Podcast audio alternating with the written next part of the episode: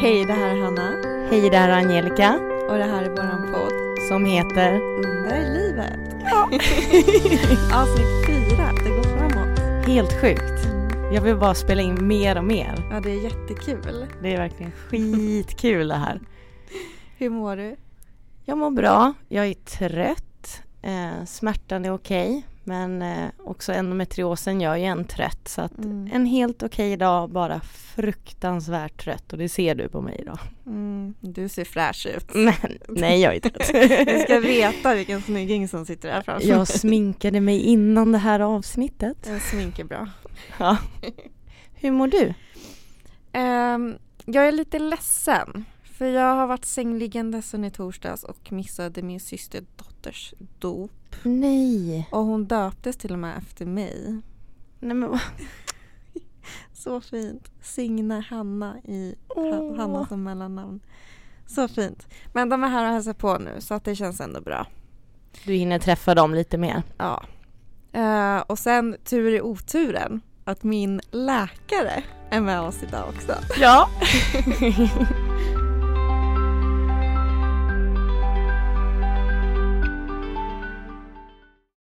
Anna-Sofia Melin, endometriosdoktorn från Instagram. Välkommen till våran podd. Tack så jättemycket, roligt att vara här. Ja, det är fantastiskt att du vill vara här.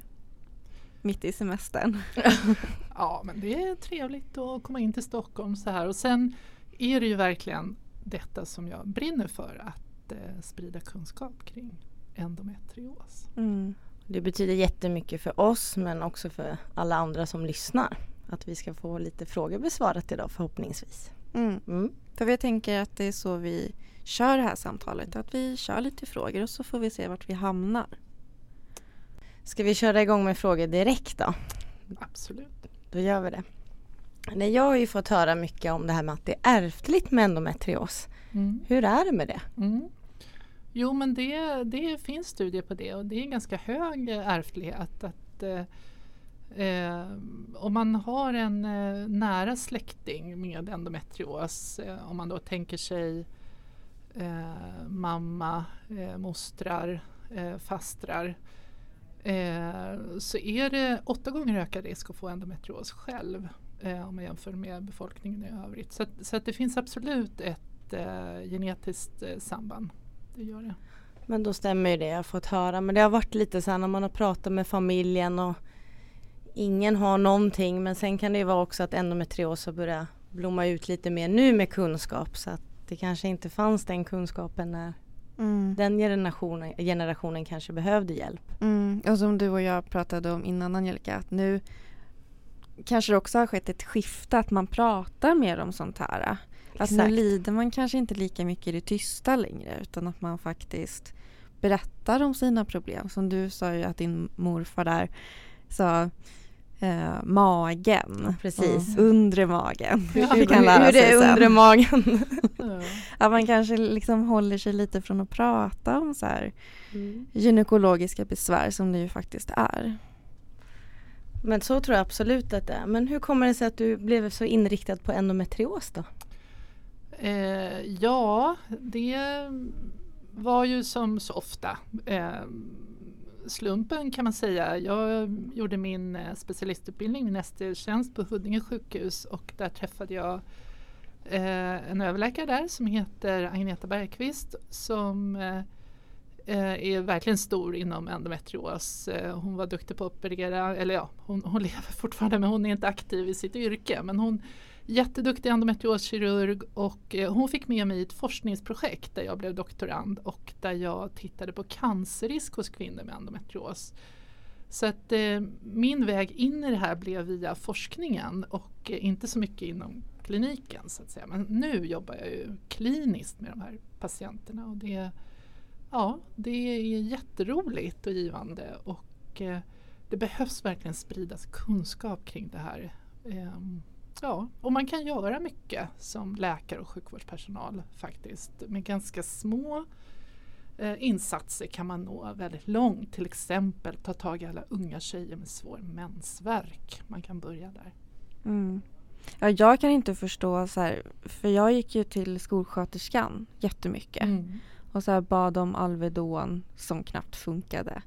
Eh, och jag kan inte riktigt förstå varför någon inte plockade upp mig redan då. Så här, idrottsläraren, för att jag fick ju underkänt i idrott för att jag orkade inte vara med på samma sätt som alla andra. Att någon inte redan där Mm. kunde se att det var något som var fel. Mm.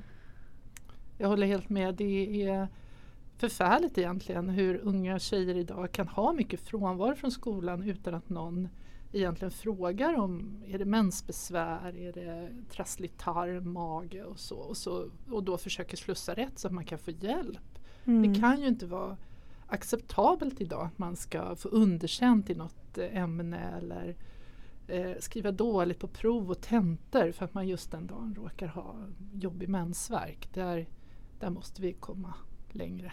Men jag Mm. tänker det, om det är en person som kommer ofta till skolsköterskan som du. Som skolsköterskan borde väl kanske se då ett mönster att man kanske Jag vet inte om de skickar vidare eller om man själv får ta det ansvaret med föräldrar. Men det tycker jag borde vara en självklarhet. Mm. Så att man inte drabbas att betygen blir dåliga så. Mm. Men så verkar det inte vara. Mm. Men Anna-Sofia, du jobbar väl på ungdomsmottagning Mm. va? Mm. Också? Det gör jag en dag i veckan. Ja. Och Eh, jag tycker att man märker en stor skillnad i kunskap nu. Barnmorskorna är ju mycket mer eh, har ju mycket mer kunskap kring det här. Vi har fått eh, en stor vi har ju mycket hormonella preventivmedel man kan erbjuda på ett sätt att hoppa över mensen och så. Så att vi, har, vi har mycket mer information och kunskap kring det här. Eh, en del tycker att det är pinsamt att söka till ungdomsmottagningen när det inte har med sex att göra.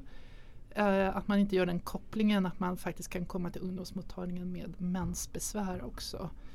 Eh, och det är lite tråkigt men vi, vi jobbar på och försöker informera eh, och där är man ju välkommen från 13 till 23 eh, Mm. faktiskt. Eh, och eh, ja, det, där finns det ofta mycket bra hjälp att få.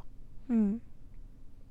Men hur kommer det sig att liksom nu på senare tid att, att det händer mycket? Så vad är det som, vilken skillnad är det som har skett? Vad är det som har hänt liksom?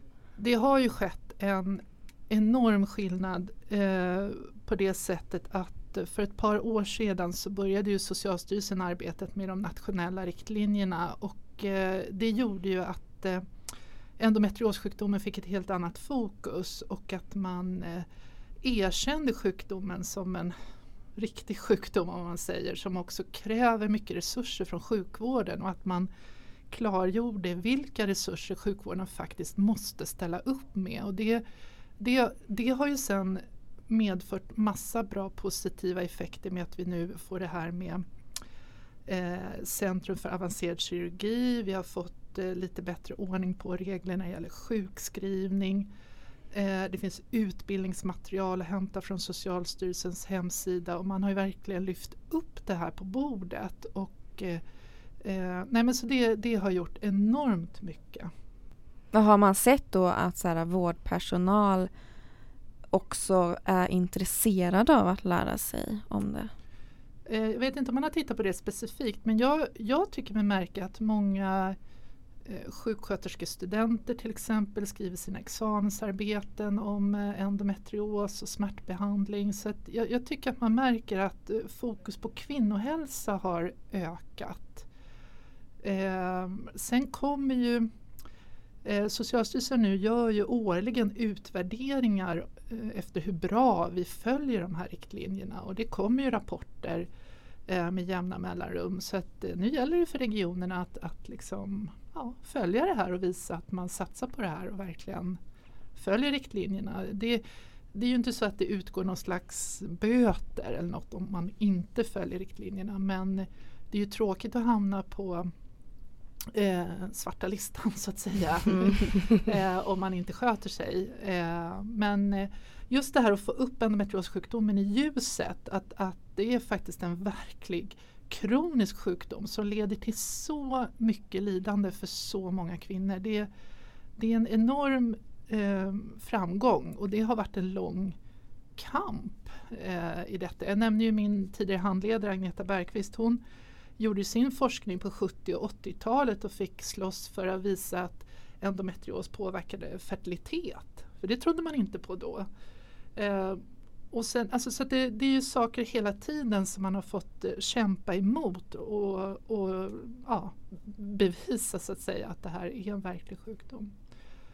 Eh, ja, då blev det lite kampkänsla. Ja men det är bra, kamp. Ja men jag, ja, men jag blev så här, nästan lite du blev rörd. rörd. Ja men när du sa det här att det, det är en verklig sjukdom liksom. Mm.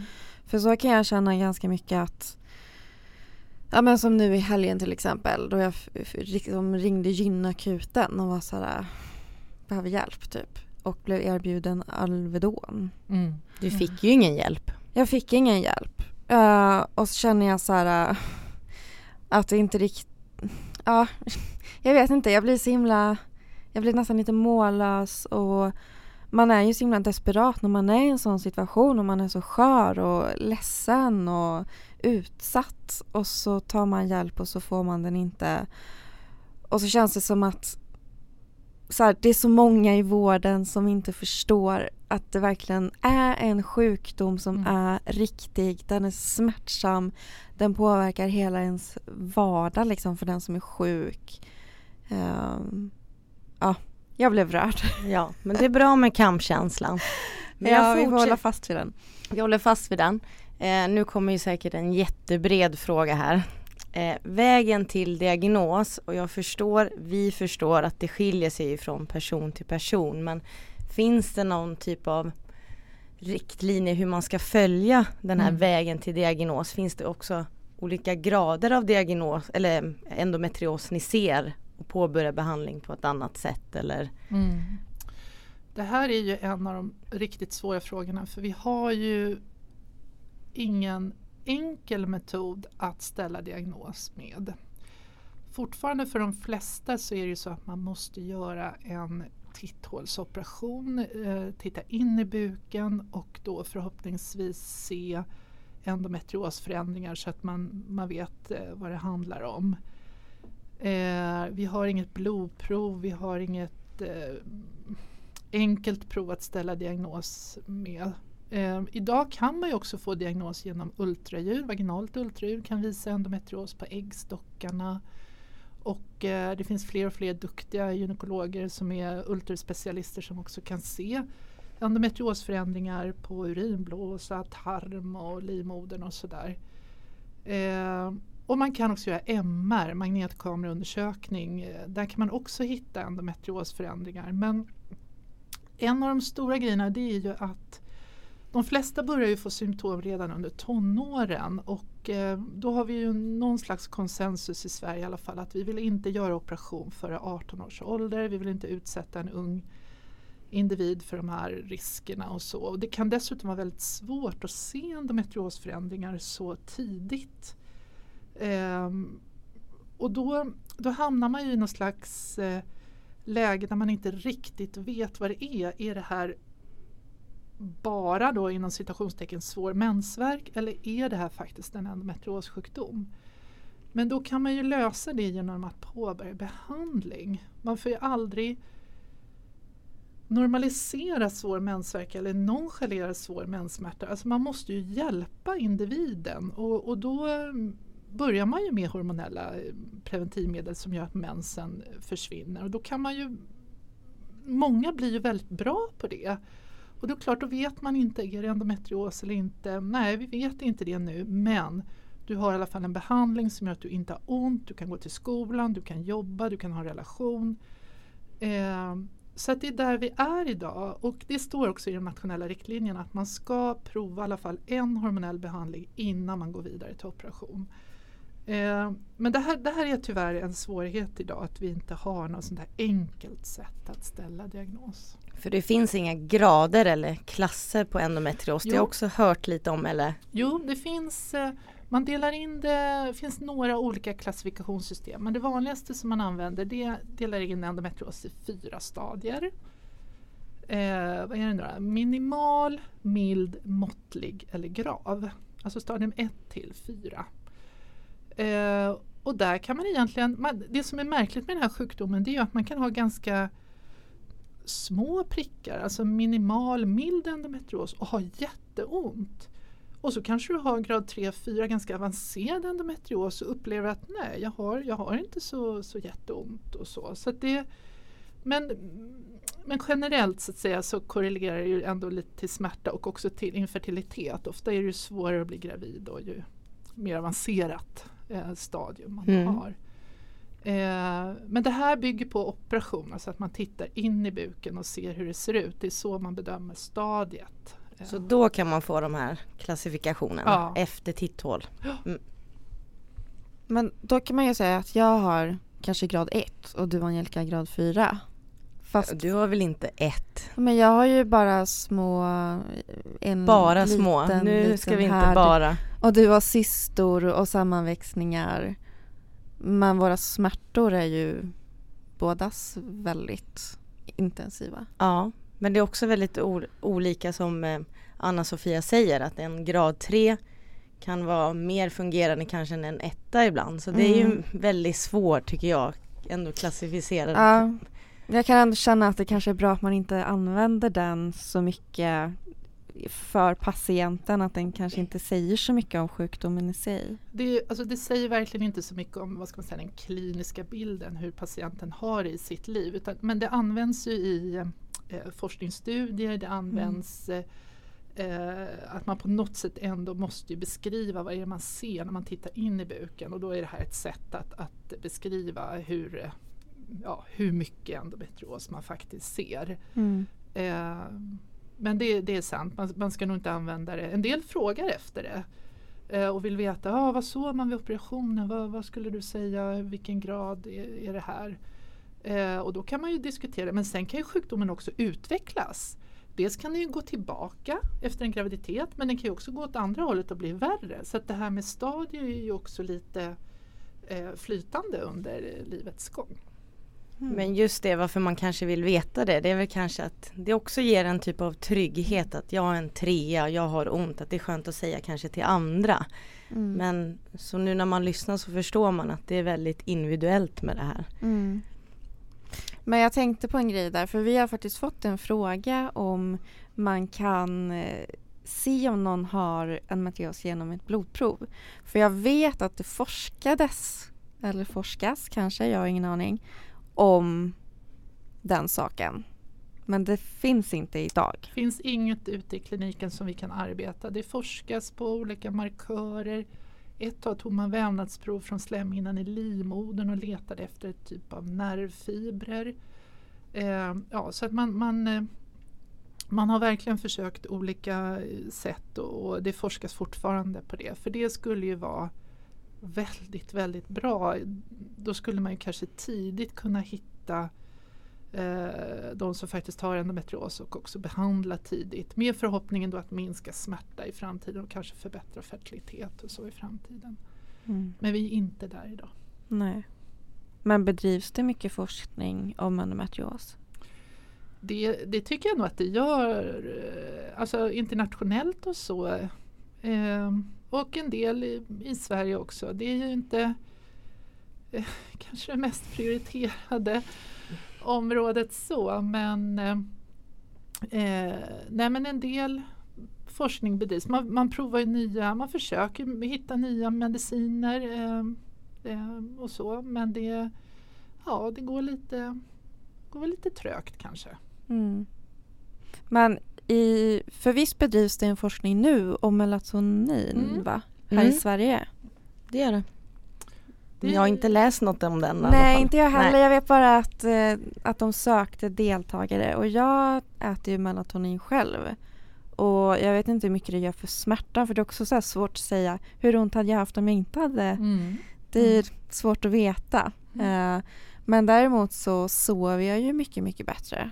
Och det har ju du lärt mig att om man kommer in i djupsömn så kan kroppen slappna av mer och då, då kan det ju minska på smärtor. Och jag, känner, jag är ju mycket piggare på dagen än om jag inte tar dem. Där är det en jättestor skillnad.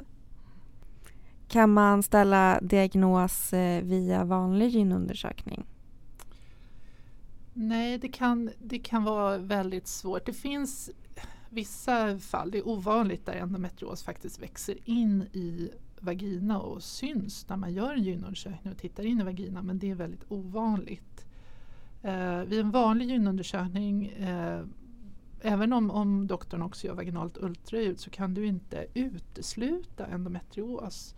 Och det tycker jag är väldigt viktigt att få fram för att jag möter många patienter som har varit hos gyn flera gånger, gjort en vanlig undersökning och så har man sagt du har inte endometrios. Men det kan man inte utesluta med en vanlig gynundersökning.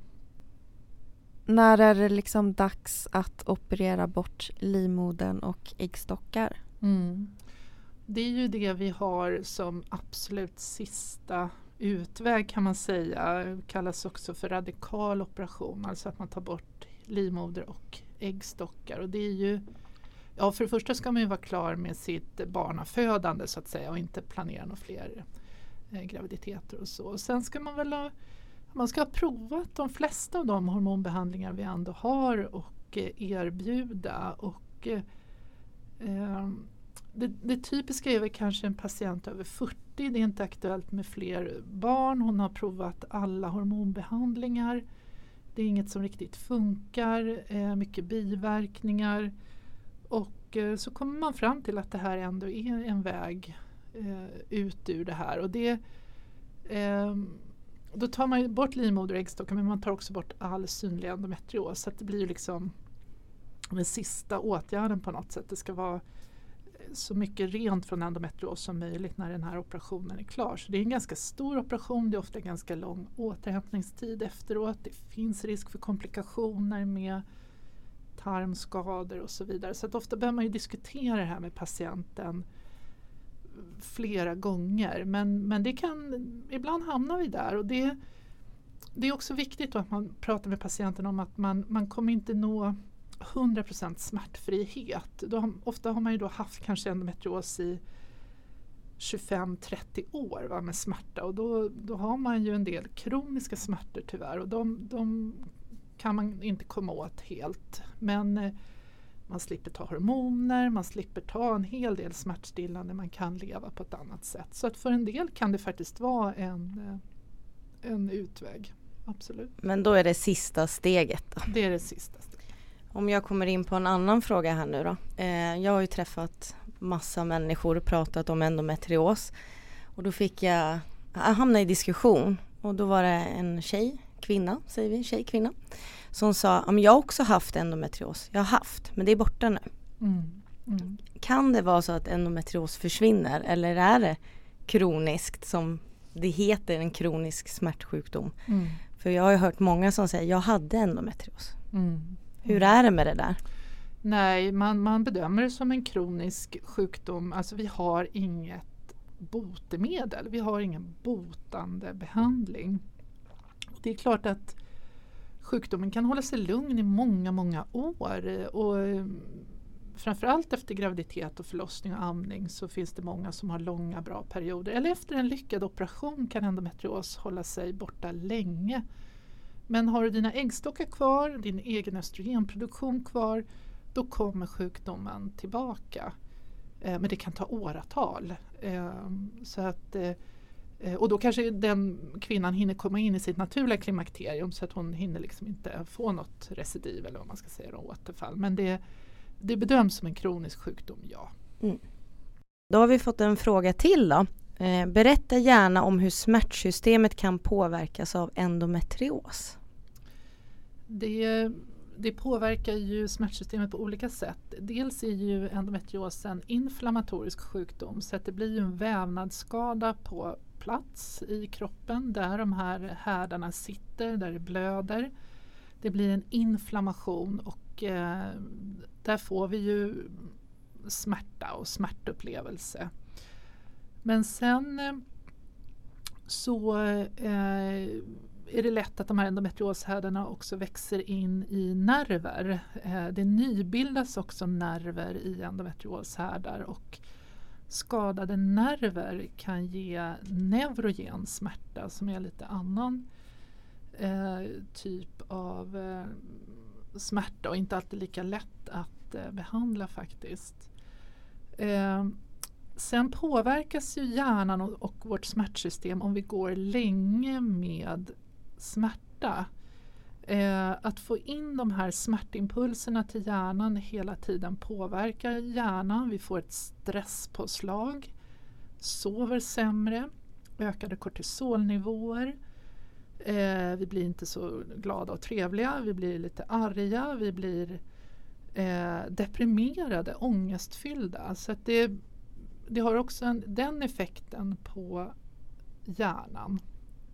Sen nerverna ut i kroppen då som, som påverkas eh, av det här, där, de kan börja signalera fel eller bli överaktiva eller överkänsliga.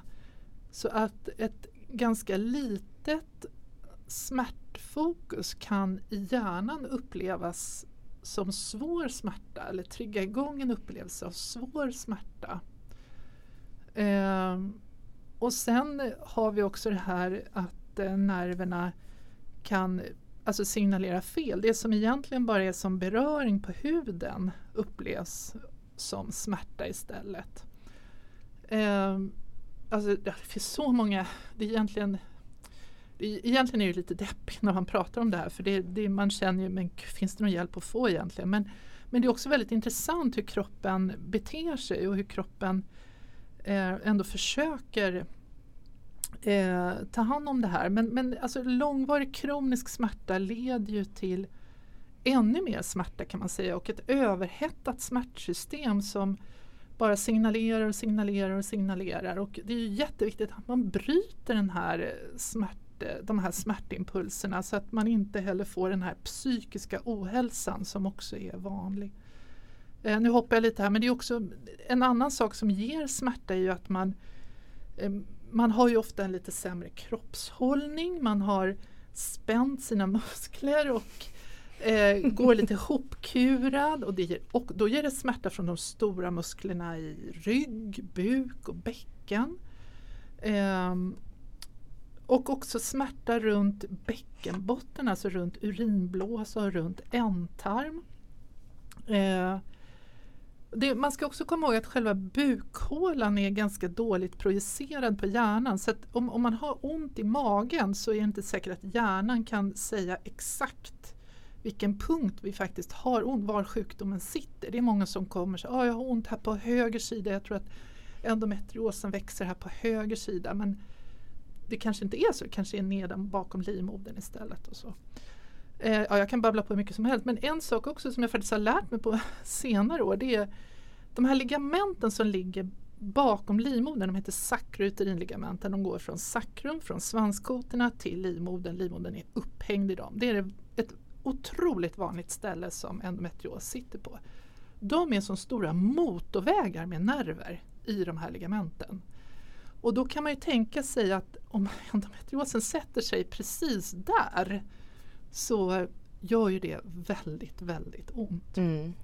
Så att det finns väldigt mycket delar i det här. Plus hela vår sociala miljö, hur vi hanterar smärta. Vad har vi för copingmekanismer? Vad har vi för sammanhang, familj, vänner, stöd eh, runt omkring. Så, så smärta är en väldigt komplex upplevelse men i endometriossjukdomen så kan många olika delar leda till smärta. Absolut. Mm. mm.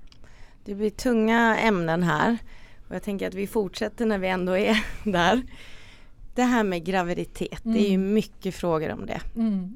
Är det att endometriospatienter måste göra en IVF? Mm. Alltså det finns väldigt mycket okunskap och vi har ändå fått lite frågor om sånt. Att hur påverkar endometriosen mm. graviditeten?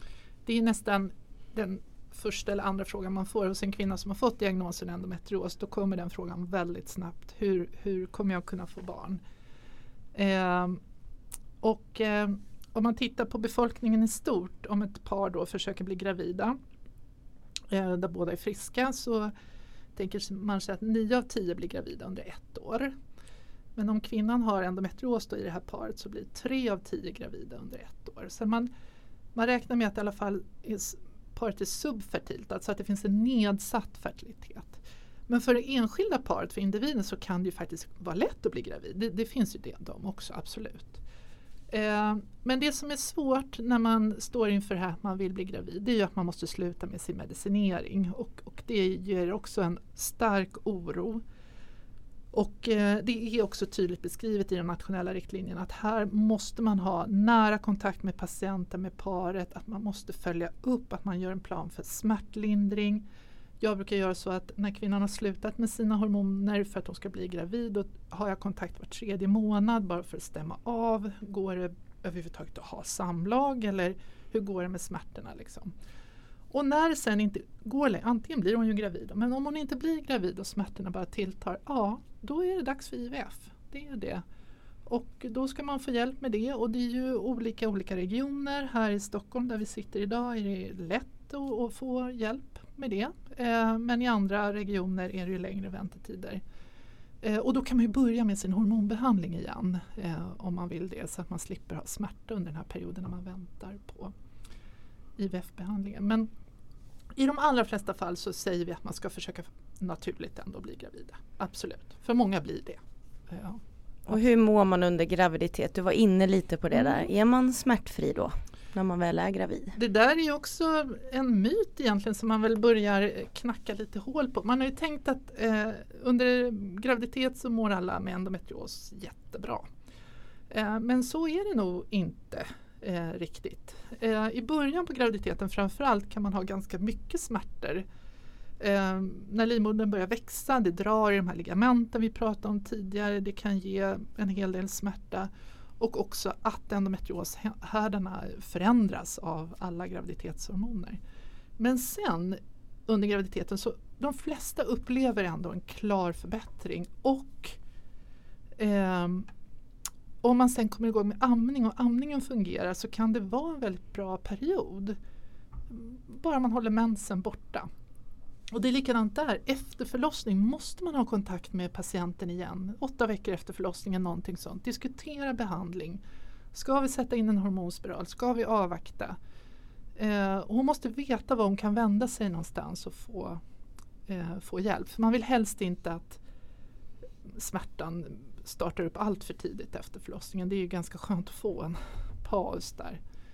Eh, och ja, att, man ger den informationen faktiskt. Att, att eh, ehm, det finns tyvärr de som får tillbaka smärtan ganska snabbt efter förlossning. Det är inte så att alla, och det är definitivt inte att det botar endometrios. Det får ju också en del höra att Ja, bara du blir gravid och föder barn så kommer de här besvären att gå över. Och det är ju helt förfärligt att säga till en, till en eh, kvinna med endometrios. Hon kanske inte vill ha barn eller hon kanske inte kan få barn och så får hon höra att det är enda utvägen för att bli frisk från den här sjukdomen och det är ju absolut inte ja, sant. Gud, ja. Mm. Det har vi båda hört va? Ja, mm. ja det är ju usch. Men jag, jag har läst någonstans att eh, det finns viss risk för att få missfall om man har endometrios. Stämmer det? Det är en ökad risk för missfall både vid spontan graviditet och vid IVF-graviditet eh, tyvärr.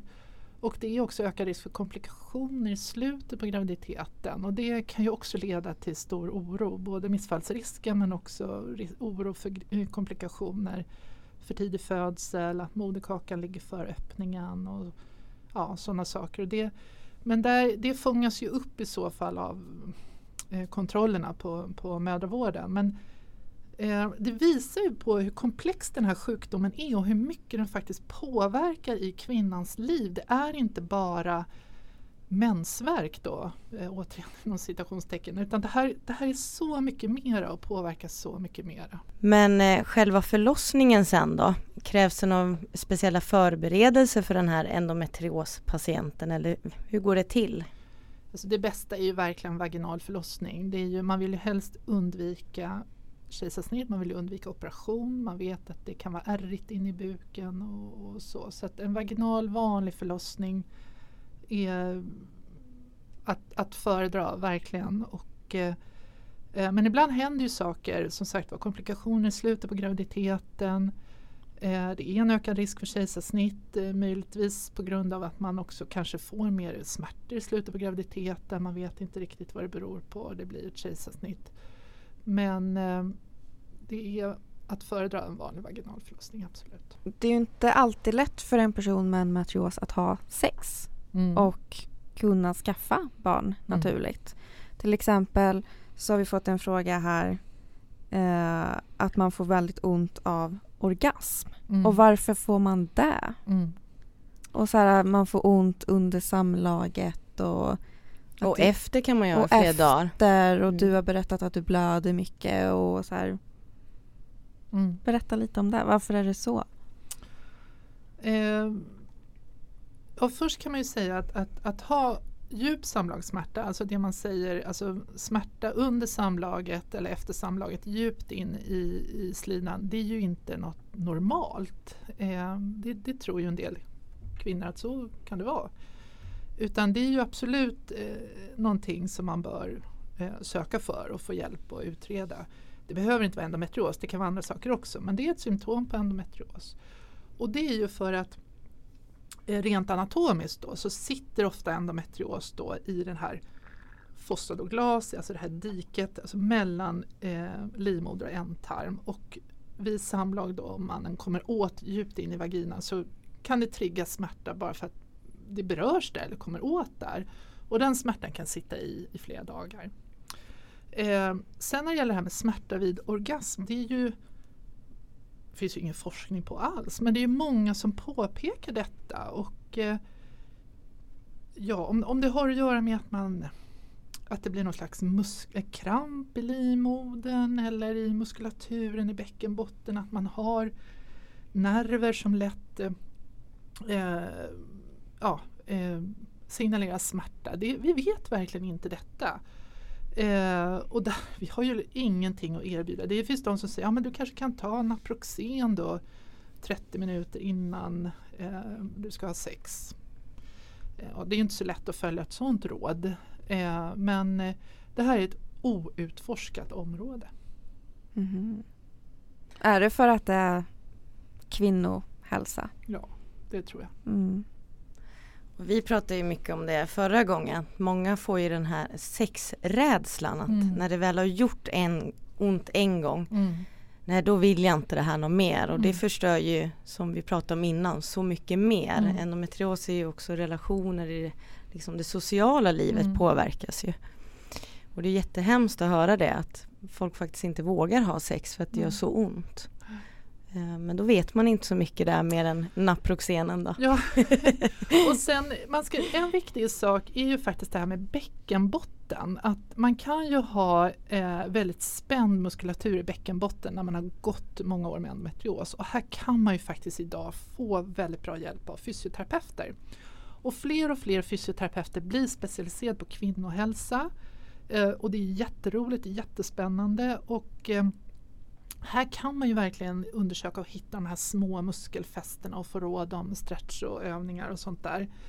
Eh, annars eh, när det gäller det här med djup samlagssmärta, om det är på grund av endometrioshärdar, så är det också tyvärr ganska svårt att komma åt med hormonell behandling. Och där kanske kirurgi blir det man får göra till slut. Men eh, jag tycker att man eh, som patient så ska man inte vara rädd att ta upp det här med sin doktor. Det kan ju vara så att doktorn inte frågar, för det kan ju ändå vara lite ja, svårt och genant även för en gynekolog. Eh, men att man tar upp det här med sin doktor och diskuterar det här och påtalar att det faktiskt är ett problem i vardagen. Eh, för det tror jag måste, måste lyftas upp i ljuset. Mm. Eh, verkligen. Man ska ju inte ha sex om det gör ont. Eh, det finns också många tjejer som ställer upp eller kvinnor som ställer upp för sin partner. Naturligtvis, man vill behålla relationen. Man, ja, men man, man får försöka ha närhet på annat sätt. Eh, och så. Men det, det är ett komplext problem, eh, absolut. Mm. Om jag får ta en fråga från min egen situation så har ju jag provat massa olika behandlingar som först funkar och sen så funkar de inte helt Mm. plötsligt. Mm. Varför är det så? Ja. Det är en jättebra fråga och det vet man väl inte riktigt heller varför. Det är som att kroppen vänjer sig. Man kanske har en bra behandling ett år, ett halvår, ett år, två år. Och så plötsligt så börjar man blöda och få ont igen och så byter man behandling och så funkar det ett halvår, ett år. Nej, man, nej, det är svårt. Det är, ibland får jag en känsla av att kroppen liksom eh, slår tillbaka. Att, att eh, eh, östrogenproduktionen, ändå liksom äggstockarna är aktiva, vi får inte ner östrogenvärdena, vi får inte bort eh, mensen, vi får inte bort eh, det blöder i de här härdarna, det växer. Eh, och det är ju, det är, då är vi tillbaka till att vi saknar ju en botande behandling. Det vi gör med vår behandling oavsett om det är smärtlindrande tabletter, hormoner, kirurgi det är bara för att minska smärtan och öka livskvaliteten. Vi, vi, vi har ju ingen botande behandling. Och i vissa fall, framförallt lite yngre patienter, där kan man ju hålla på och byta behandling och eh, kombinera olika behandlingar. Och, ja, och, och vad man än gör så blir det ändå ägglossningar och mm. mens. Och, ja, nej men det, ja, och, så, och, och där, det, det, jag tänker på dig också då, att det, eller på alla med endometrios och, och, som har svårare endometrios kanske, där man, att man har en stabil läkarkontakt, att man vet var man kan vända sig någonstans när behandlingen sviktar. Eh, mår man bra behöver man ju inte gå till doktorn så att säga, men att man, man vet var man ska vända sig någonstans när behandlingen inte funkar längre. Eh, och eh, det här är också frustrerande när man är läkare då. Herregud, ingenting hjälper tänker man. Vad ska jag göra med den här patienten? Eh, men man får traggla på, prova nya behandlingar, ta hjälp av annan expertis, ta hjälp av ett endometriosteam, endometrioscentrum. Man får liksom inte lämna patienten i sticket. Man, man måste ändå ja, försöka hitta en väg ut. Mm. Men så tror jag att många känner att vi blir lämnade. Att mm. man blir slussad fram och tillbaka. Men just det här med en fast kontakt, när man väl får det, då är det så skönt. Mm. Även fast man har en bra period, men att man vet att hit kan jag vända mig nu, för nu fungerar inte behandlingen längre. Mm. Det är en sån trygghet. Mm. Och det tror jag många saknar, det kanske innan man får diagnosen också. Då är mm. det det här slussa fram och tillbaka. Mm.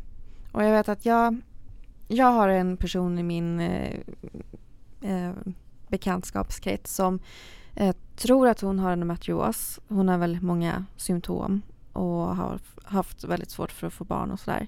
Men hon vill inte söka vård för hon har ju sett hur jag har haft det i många år innan jag kom till dig Anna-Sofia att jag inte fick hjälp. Så hon har blivit lite så här, men ja, det är ingen idé att söka vård liksom. Hon orkar inte påbörja hon, fighten för nej, det är ju en liten fight. Ja, men det kan vi också säga att det finns jättebra läkare överallt i hela Sverige. Mm. Så att man sök hjälp, för det finns hjälp att få. Och som du sa där, man har rätt till en second opinion mm. av någon mm. annan. Så är du inte nöjd då, gå vidare. Mm. Ge inte upp. Ge inte upp. Ge inte upp. Det är viktigt att man står på sig, att man läser på själv, har kunskap själv och man känner ju sin kropp bäst själv. Och eh, ja, får man tyvärr nej då från den första man går till då får man väl kämpa sig vidare. Och eh, hjälp finns att få. Eh, absolut. Mm. Det är mm. viktigt att tänka på också. Mm. Mm. Vi avslutar där. Nu har Angelica någonting. En liten blombukett. Ja. Oh, tack så mycket. För vi är jätteglada att du eh, är med oss idag. Och din dotter har suttit här så tyst ja. och tålmodig. Vi är så tacksamma för det här. Det här betyder jättemycket för oss men för andra också. Ja. Mm. Mm. Så tack, tack för att du har tagit dig tid. Tack så jättemycket för att jag fick komma hit. Mm. Det blev en bra diskussion. Ja, väldigt bra.